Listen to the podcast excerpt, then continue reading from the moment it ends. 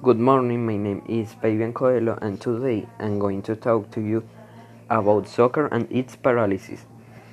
According to Giovanni Infantino, who is currently the president of FIFA, said a few days ago that all football leagues must continue to stop until further notice and thus protect the health of all players and stay home. He also said that most soccer leagues worldwide have to finish and announce the winner of each of the leagues,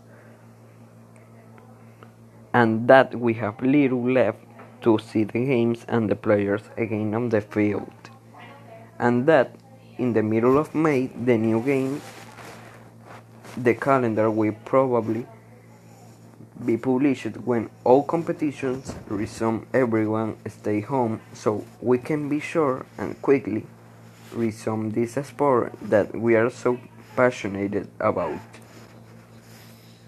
Thank you.